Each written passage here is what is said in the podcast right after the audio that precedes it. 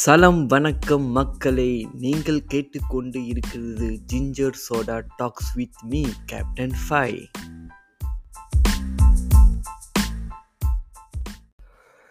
வணக்கம் மக்களே. Welcome back to today's episode இப்போ வந்து மலேசியாவில் வந்து ஒரே மழை சீசனாக இருக்குது காலையில் மழை பெய்யுது மத்தியானம் மழை பெய்யுது நைட்டு மழை பெய்யுது ஃபுல்லாகவே மழை பெஞ்சிட்ருக்கு. ஸோ அங்கே அங்கே வந்து வெள்ளை ஏறப்போகுதுன்னு வந்து கவர்மெண்ட் வந்து அறிவிச்சிருக்கு. ஸோ நீங்கள் வந்து உங்கள் இடத்த போயிட்டு கரெக்டாக செக் பண்ணிக்கோங்க. அதுக்குள்ளே ஏர்லி ப்ரிப்பரேஷன் பண்ணிக்கோங்க உங்களுடைய ப்ராப்பர்ட்டிஸை வந்து பாதுகாத்துங்க சரியா? ஸோ இன்னைக்கு கூட நான் வேலை முடிஞ்சு வீட்டுக்கு வரப்போகும்போது ஒரு பைக் ஆக்சிடென்ட் என் கண்ணால் பார்த்தேன். ஸோ அந்த பைக் ஆக்சிடென்ட்ல வந்து ஒரு யங் கப்புள்ஸ் ஒரு அவங்க கூட வந்து ஒரு 4 வயசுல ஒரு சின்ன பையன் ஹெல்மெட் போடாம இருந்தான். ஸோ மழை டைம் வந்து வேகமா வந்திருக்காங்க. அந்த ரோட்ல இந்த ஒயிட் லைன்ஸ் இருக்கும் இல்லையா? ஸோ அங்க வந்து எப்பவுமே வழுக்கும். ஸோ அவங்க அது மேல போம்போது டயர் ஸ்லிப் ஆயி ஐ மீன் அதில விழுந்துட்டாங்க. வழுக்கி விழுந்துட்டாங்க. ஸோ ஒண்ணு மட்டும் தான் சொல்றேன். அத பார்த்ததுக்கப்புறம் எனக்கு மனசே தாங்கல. ரொம்ப கஷ்டமா போச்சு. உங்ககிட்ட எல்லார்ட்டயும் இத ஷேர் பண்ணணும்னு மழை டைம் தயவுசெய்து நீங்க பைக் ஓட்டாதீங்க. மழை நின்றோனே நீங்க எங்க போறீங்களோ அங்க போயிடுங்க. நீங்க மழைனால லேட்டா வந்தேன்னு சொன்னா கூட யாரும் உங்கள ஒண்ணும் சொல்ல போறதில்ல. அதுவும் இல்லாம நீங்க சின்ன குழந்தையோ, உங்க புள்ளைங்களோ நீங்க வந்து கூட்டிட்டு போனீங்கன்னா பைக்ல, மறக்காம அவங்களுக்கு ஹெல்மெட் போடுங்க. நீங்க ஹெல்மெட் போடுறது மட்டும் முக்கியம் இல்லங்க. அவங்களும் ஹெல்மெட் போடணும். ஏன்னா வந்து குழந்தைகள்லாம் வந்து இறைவன் நம்மளுக்கு குடுத்த பொக்கிஷம். நம்ம தான் அது வந்து ரெஸ்பான்சிபிளா ஜாக்கிரதையா பார்த்துக்கணும் சரியா? ஸோ மறுபடியும் சொல்றேன் காய்ஸ் மழை டைமு பைக் எடுக்காதீங்க. மழை டைம் வண்டிய ஸ்பீடா ஓட்டாதீங்க. மழை நின்றோனே நீங்க வண்டிய ஓட்டுங்க. ஹெல்மெட் மறக்காம எல்லாரும் போடணும். முன்னாடி உட்காந்தும் சரி, பின்னாடி உட்காந்தும் சரி மறக்காம ஹெல்மெட் போடுங்க. நீங்க இ ஒரு இடத்துக்கு ரஷ்ஷிங்கா போகிறோன்னு நெனச்சீங்கன்னா கூட, நீங்க ஸ்பீ அ வந்து முதல்லயே வீட்ட விட்டு விளையாடுங்க ரொம்ப ரஷ்ஷிங்கா போகாதீங்க. Speed kills guys. அது மட்டும் தான் எனக்கு சொல்ல தோணுது. எனக்கு அந்த பையன பார்த்தோனே ரொம்ப கஷ்டமா போச்சு. அந்த பையன பார்க்கும்போது என் மகன பார்க்குற மாரி இருக்கு. ஸோ நம்ம அப்பா, அம்மா வந்து நம்மள சேஃப்டியா கூட்டு போயிருந்தோன்னா, சிரிச்ச முகத்தோடயே அந்த மகன் போயிருப்பான். ஸோ கீழ விழுந்தோனே என்ன வலிச்சிருக்கும்? சொல்லும்போதே எனக்கு ஒரு மாதிரியா இருக்கு. ஸோ ரொம்ப தாங்க முடியல. அதான் உங்கள்ட்ட ஷேர் பண்றேன் சரியா? சரி வாங்க. இன்னைக்கு நம்ம எத பத்தி பேச போறோம்னா, ச அதுக்கு முன்னுக்கு நீங்க வந்து நம்மளோட ஜிஞ்சர் சோடா டாக்ஸோட இன்ஸ்டாகிராம் பேஜை போய்ட்டு மறக்காமல் ஃபாலோ பண்ணுங்க. இப்போதைக்கு நம்மளுடைய பாட்காஸ்ட் ஜிஞ்சஸோட டாக்ஸ் வந்து ஸ்போட்டிஃபை மற்றும் ஏப்பிள் பாட்காஸ்ட்ல அவைலபிளாக இருக்குது நீங்கள் மறக்காமல் போயிட்டு ஃபாலோ பட்டன் தட்டுங்க. அப்பதான் நான் போயிட்டு அடுத்த எபிசோட் வந்து உங்களுக்கு வந்து நோட்டிஃபிகேஷன் வரும். நீங்கள் கேட்பீங்க சரியா?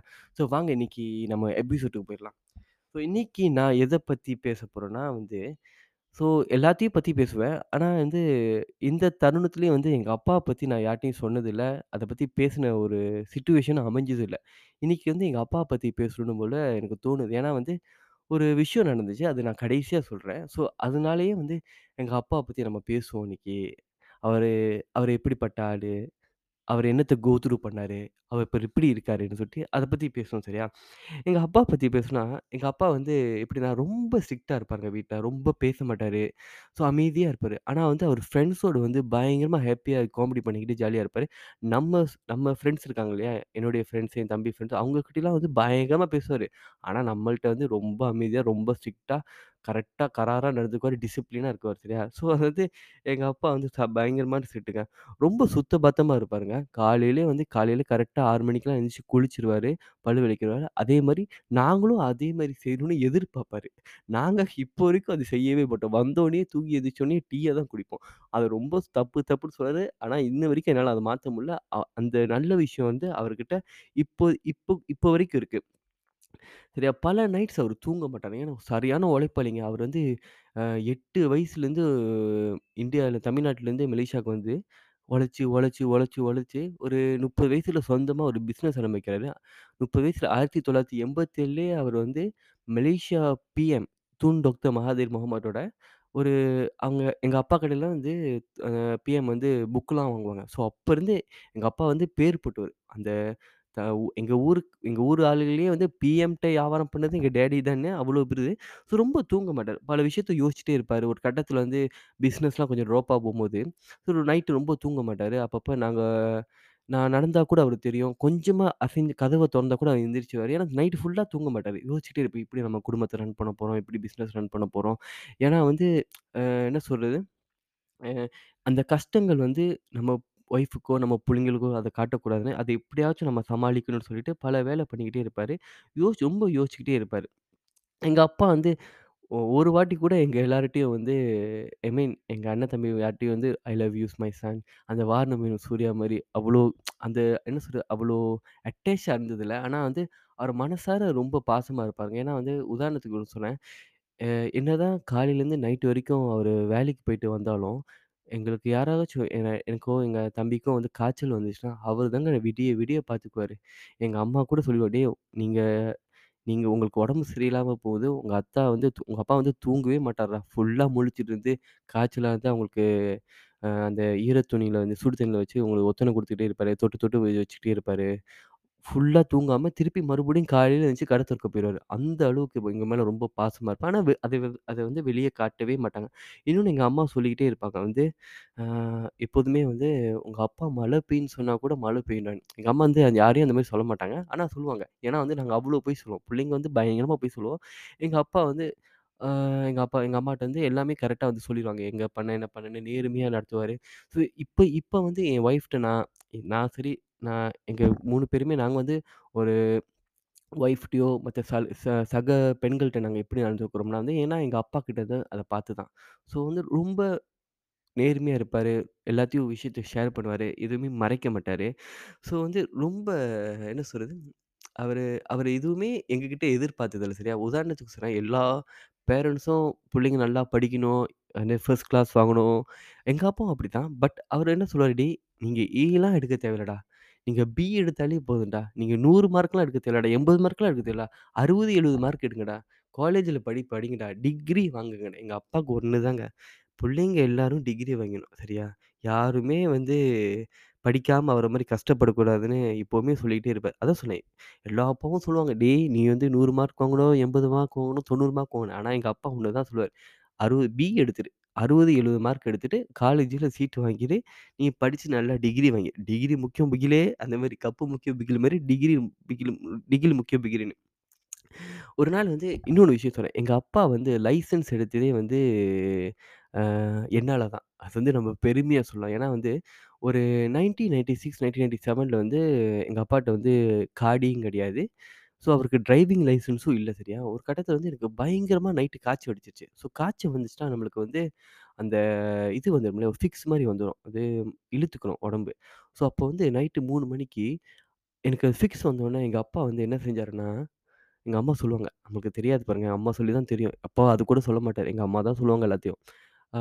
அந்த நைட்டு சட்டை போடாமல் வெறும் கைலி உடுத்திருப்பாங்க இல்லையா? கைலி உடுத்திட்டு என்ன தூக்கிட்டு ஹாஸ்பிட்டலுக்கு நடந்து போயிருக்காங்க 20 நிமிஷம். ஏன்னா அந்த டைம் வந்து எந்த ஒரு பப்ளிக் டிரான்ஸ்போர்ட்டும் இல்ல. ஒரு கேபும் தன் நம்ம அவசரமா தேட முடியாதுன்னு சொல்லிட்டு, என்னைய தூக்கிட்டு போனாரு. ஸோ அந்த தூக்கிட்டு போயிட்டு அப்ப யோசிச்சிருக்காராம். என்னது நம்மகிட்ட வண்டியும் இல்ல, டிரைவிங் லைசன்ஸும் இல்ல.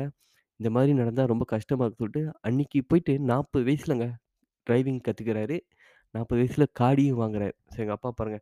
ஸோ வந்து அவரு வாழ்க்கையில ஒரு பெரிய ஒரு இதுக்கு வந்து நான் ஒரு contribution in the bad way. But அது சொல்லி தான ஆவணும். என்னால தான் அவரு காடி எடுத்தாரு. ஸோ ஒரு கட்டத்தில அ சின்ன வயசுலேருந்து நான் ரொம்ப எங்க அப்பாவோட க்ளோஸா இருப்பேன். நான் எது எது வாங்கி கேட்டாலும் வந்து எங்க வாங்கி குடுத்துருவாரு. ஏன்னா எங்க எங்க அப்பா வியாபாரம் பண்ணது வந்து ஒரு ஷாப்பிங் காம்ப்ளெக்ஸ்ல.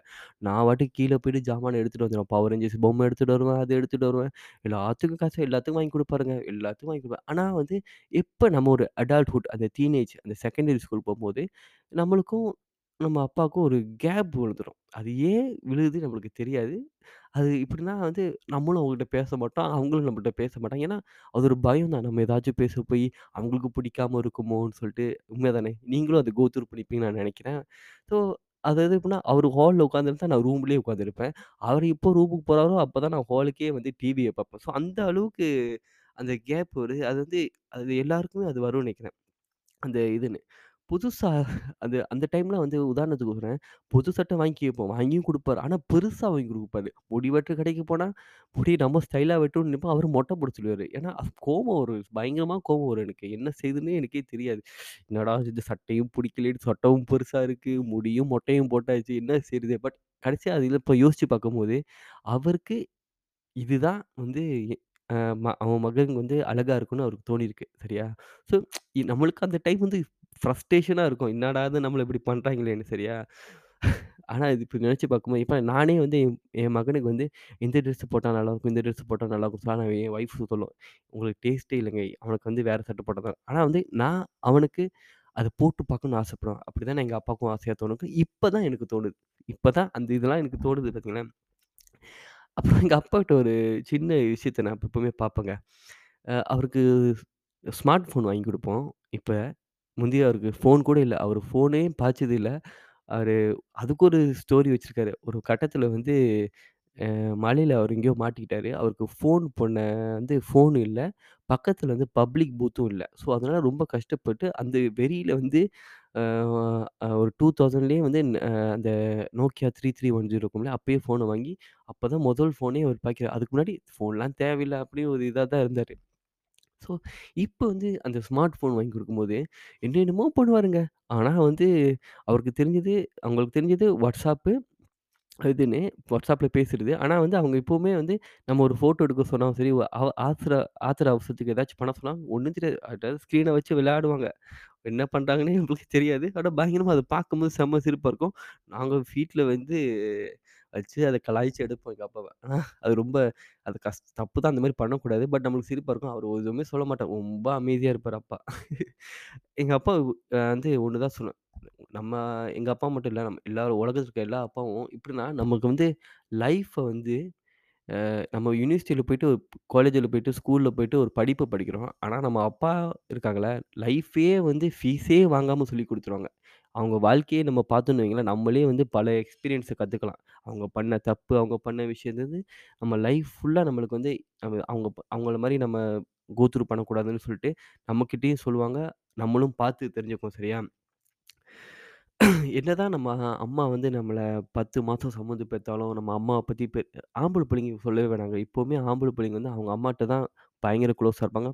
பெண் பிள்ளை வந்து அவங்க அப்பாட்ட தான் க்ளோஸாக இருப்பாங்க. ஆனால் வந்து நம்ம அப்பா வந்து உம் மனசார வந்து நம்ம பிள்ளைங்க நம்ம அதுவும் ஆம்பளை பிள்ளைங்க வந்து ஜெயிச்சு வந்துடணும் நம்ம பார்க்காத வெற்றியை கூட நம்ம பிள்ளைங்க பார்த்துடணும்னு சொல்லிட்டு அவங்க வந்து ரொம்ப இதாக இருப்பாங்க. அதே மாதிரி தான் எங்கள் அப்பா.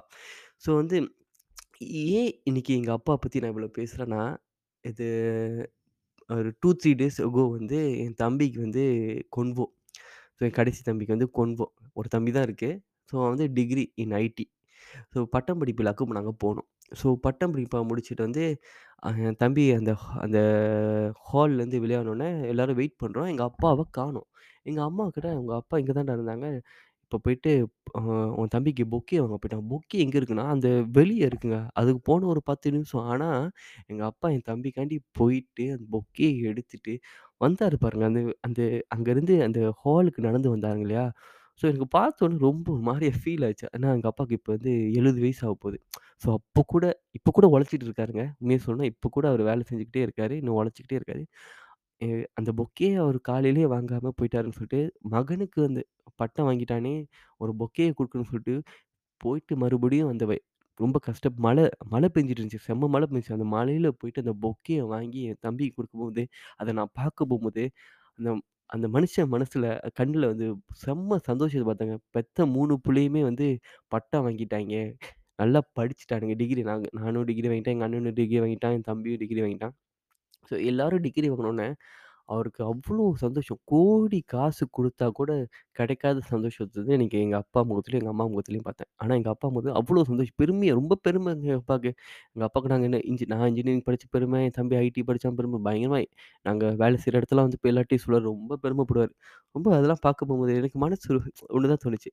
எனக்கு ஒரு பையன் பொறக்கும்போது தான் எங்க அப்பா வந்து எப்படின்னு எனக்கு தெரியும். நான் அப்பதான் வந்து ஒரு தகப்பனா நான் பொறக்கிறேன் சரியா? ஸோ அது அதான் "வாழையடி வாழைன்னு" சொல்லுவாங்க. நம்மளுக்கு என்ன நம்மளுக்கு என்ன நடந்ததோ, அது நம்ம என்ன பண்ணோமோ அதுதான் நம்மளுக்கு நடக்கும்னு.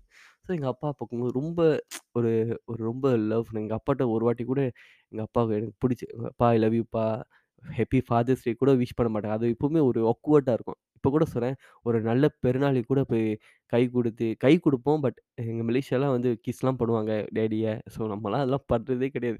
கை குடுத்துட்டு வாழ்த்துக்கள் சொல்லிட்டு வந்துடுது ஹேப்பி ஃபாதர்ஸ் டே ஒரு வாட்டி கூட வாழ்க்கையில விஷ் பண்ணதே அவர் பர்த்டேக்கு விஷ் பண்ணுவோம். ஆனா ஒரு வாட்டி கூட கேக் வாங்கி வெட்டதுன்னு இல்ல. ஸோ இப்பலாம் அதில யோசிக்க போம்போது, அ எங்க அப்பா வந்து ரொம்ப என்ன சொல்றது? ஜென்டில்மேன்ங்க. Very beautiful daddy. ஒரு வண்டர்ஃபுல் டாடி. உண்மையானே நான் ரொம்ப கொடுத்து வச்சிருக்கணும். நாங்கள் எல்லாம் கொடுத்து வச்சிருக்கோம் அவருக்கு பிறந்ததுக்குன்னு அதான் சொல்கிறேன் அந்த அந்த மூமெண்ட் தான் வந்து எனக்கு ரியலைஸ் பண்ணுச்சு. நம்ம அப்பா பற்றி நம்ம பேசணும். நம்ம எ எங்கேயுமே அதை பற்றி பேசினதில்ல. இப்போ நம்ம ஃப்ரெண்ட்ஸு கூட வரும்போது சொல்லுவோம். எங்கள் அப்பா வந்து ரொம்ப ஸ்ட்ரிக்ட்டடா" அப்படி இப்படின்னு சொல்லுவோம். ஆனால் வந்து எல்லாத்து எல்லாருமே நான் மட்டும் இல்லை எல்லாரும் அது ஒரு கட்டத்தில் நம்ம உணர தான் போகிறோம் சரியா? ஸோ வந்து அது உங்கள் எல்லாத்தையும் நான் ஷேர் பண்ணணும்னு சொல்லி தோணுச்சு. அதான் இன்னைக்கு ஷேர் பண்ணுறேன் அவ்வளோதாங்க. இன்னைக்குள்ள எபிசோட். ஸோ பேசும்போதே எனக்கு எங்க அப்பா கேட்டாலும் தான் எனக்கு மாரியா ஷையா தான் இருக்கும். பட் என்ன செய்றது பேசி மனசுல பேசி தானே ஆகணும். அந்த அப்பப்போ அது நம்ம தோணுதை பேசினா தான் அது நல்லா வரும் எப்பவுமே. ஸோ ஹோப்ஃபுல்லி என் தம்பியோ யாரோ சரி இதை போயிட்டு எங்க அப்பாட்ட ப்ளே பண்ணாங்கன்னா எனக்கு ரொம்ப ஷையாக போயிடும் வெக்கமாக போயிடும் இதை எப்படி நான் ஃபேஸ் பண்ண போகிறேன்னு எனக்கு தெரியல. ஸோ இதுதான். இதோட நான் விடைப்படுகிறேன் இன்னைக்கு உங்களிடம் விடைபெறுவது கேப்டன் ஃபைவ் மீண்டும் அடுத்த எபிசோடில் சந்திப்போம். மறுபடியும் சொல்கிறேன் நம்மளுடைய பாட்காஸ்ட் ஜிஞ்சர் சோடா டாக்ஸ் வந்து இப்போதைக்கு வந்து ஸ்பாட்டிஃபை மற்றும் ஆப்பிள் பாட்காஸ்ட்ல இருக்குது நீங்கள் போயிட்டு மறக்காமல் ஃபாலோ பண்ணுங்கள் அப்போ தான் நான் அடுத்து போடுற எபிசோடு வந்து உங்களுக்கு நோட்டிஃபிகேஷனாக வரும். நம்மளுடைய ஜிஞ்சர் சோடா டாக்ஸோட அஃபிஷியல் இன்ஸ்டாகிராம் பேஜை போயிட்டு மறக்காமல் ஃபாலோ பண்ணுங்கள் பாய் பாய். வணக்கம் மக்களே!